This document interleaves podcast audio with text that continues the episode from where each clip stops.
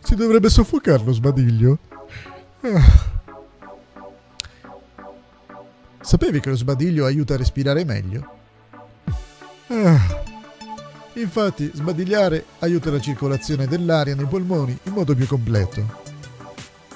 Nella respirazione regolare, in apparenza non tutte le cavità dell'aria dei vostri polmoni chiamate alveoli ricevono ugualmente aria. A volte alcune di queste cavità possono chiudersi. Il sangue che poi le attraversa entra nelle arterie senza essersi completamente ossigenato. Questo stempera il contenuto medio dell'ossigeno nel sangue. Il modo migliore per far riaprire queste cavità dell'aria chiuse dei tuoi polmoni è un lungo e profondo sbadiglio. E visto che la maggior parte dei muscoli del tuo corpo collabora in questa azione, sbadigliare può servire a far uscire il sangue stagnante dai vasi dove si è accumulato.